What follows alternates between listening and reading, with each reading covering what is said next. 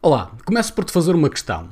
Por onde começas a escrever os teus artigos, os teus e-mails, as tuas publicações nas redes sociais, os teus anúncios, sejam eles para Facebook, sejam para Google, sejam para outras redes sociais, sejam para a imprensa ou outras publicações? Por onde começas? É pelo título ou pelo texto? Sim, eu sei que o título também é texto, mas enfim, tu percebeste o que eu quis dizer.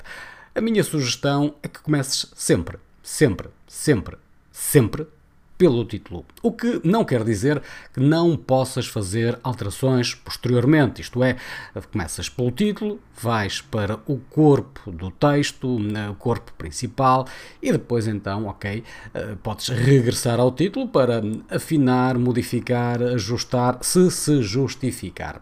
O título ou a primeira frase de uma publicação, que funciona aqui como um título, imagina que estás numa publicação no Instagram ou no Facebook, numa outra rede social que não tem propriamente um título, deves encarar a primeira frase como sendo o título. Portanto, este título ou primeira frase de uma publicação, reforço, é o mais importante de todas as frases. Se o título for mau, as pessoas não continuam a ler aquilo que escreveste. O primeiro objetivo de um título ou da primeira frase é que a pessoa passe para a segunda frase. O objetivo da segunda frase é que a pessoa passe para a terceira e por aí afora.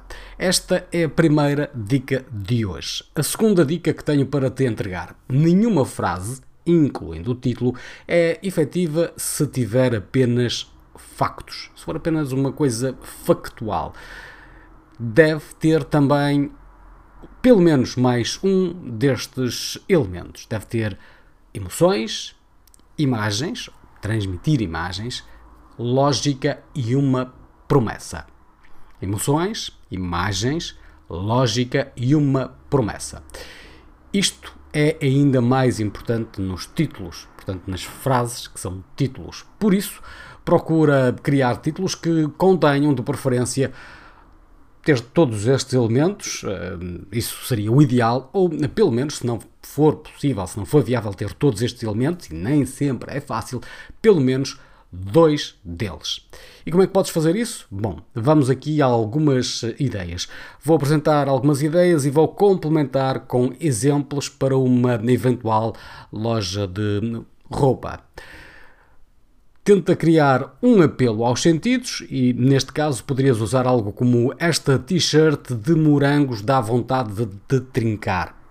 Algo uh, para uma t-shirt que tivesse um padrão de morangos ou algo similar. Faz perguntas que envolvam aqueles elementos. Qual é o teu estilo preferido de calças pretas?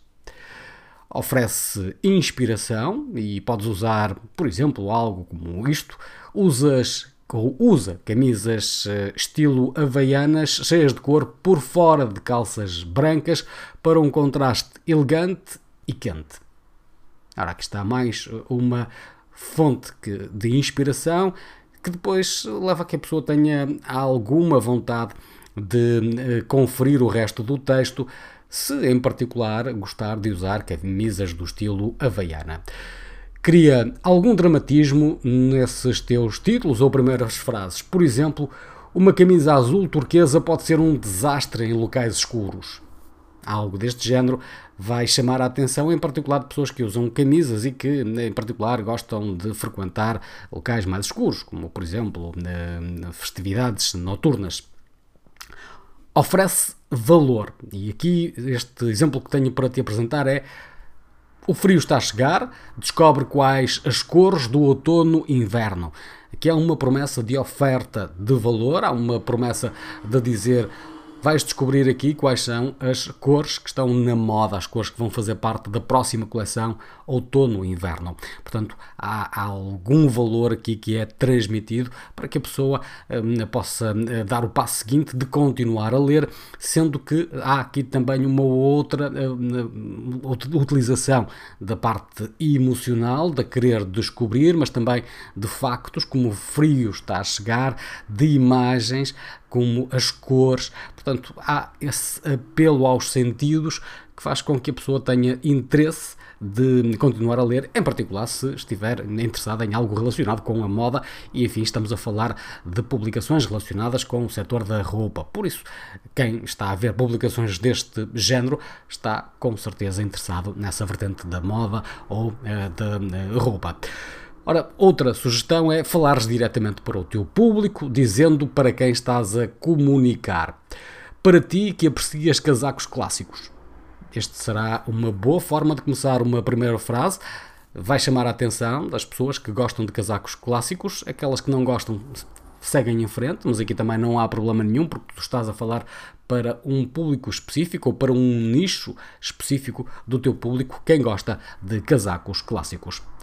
E pronto, agora é a tua vez. Vai experimentar os teus títulos ou as tuas primeiras frases, usa algumas destas sugestões, adapta-as para o teu caso, vai testando, vai experimentando, vai usando a criatividade. Não esqueças, pois, que para além de teres factos, a tua primeira frase, o teu título, por norma, deve ter sempre também emoções, imagens, lógica e uma promessa. Se for possível juntar tudo isto, fantástico. Se não for possível, pelo menos para além do facto, usa um destes predicados para chamar a atenção do teu público. Lembra-te que o teu título, a tua primeira frase é fundamental para captar a atenção, para que continue a ler a segunda frase e por aí adiante. Agora, eh, é certo que podes perguntar-me, ok, mas isso é muito engraçado, só que de vez em quando eu vejo títulos, até mesmo de e-mails e até mesmo de e-mails da Caximédia, eh, com apenas uma palavra não deixa de ser um título, é verdade. Agora, aqui o efeito é diferente. O efeito é procurarmos captar a atenção mediante aquela palavra e um destes predicados está seguramente lá. Pode não estar mais do que um, mas pelo menos um destes predicados está lá. Obrigado pela tua atenção. Já sabes que a Café a Comunicação é um programa da Caximédia para te ajudar a teres melhores clientes e fazeres crescer o teu negócio ao longo do tempo às terças-feiras e às quintas-feiras no Facebook, no YouTube, também em podcast, em qualquer plataforma que uh, queiras ouvir-nos. Obrigado pela tua atenção e até ao próximo episódio.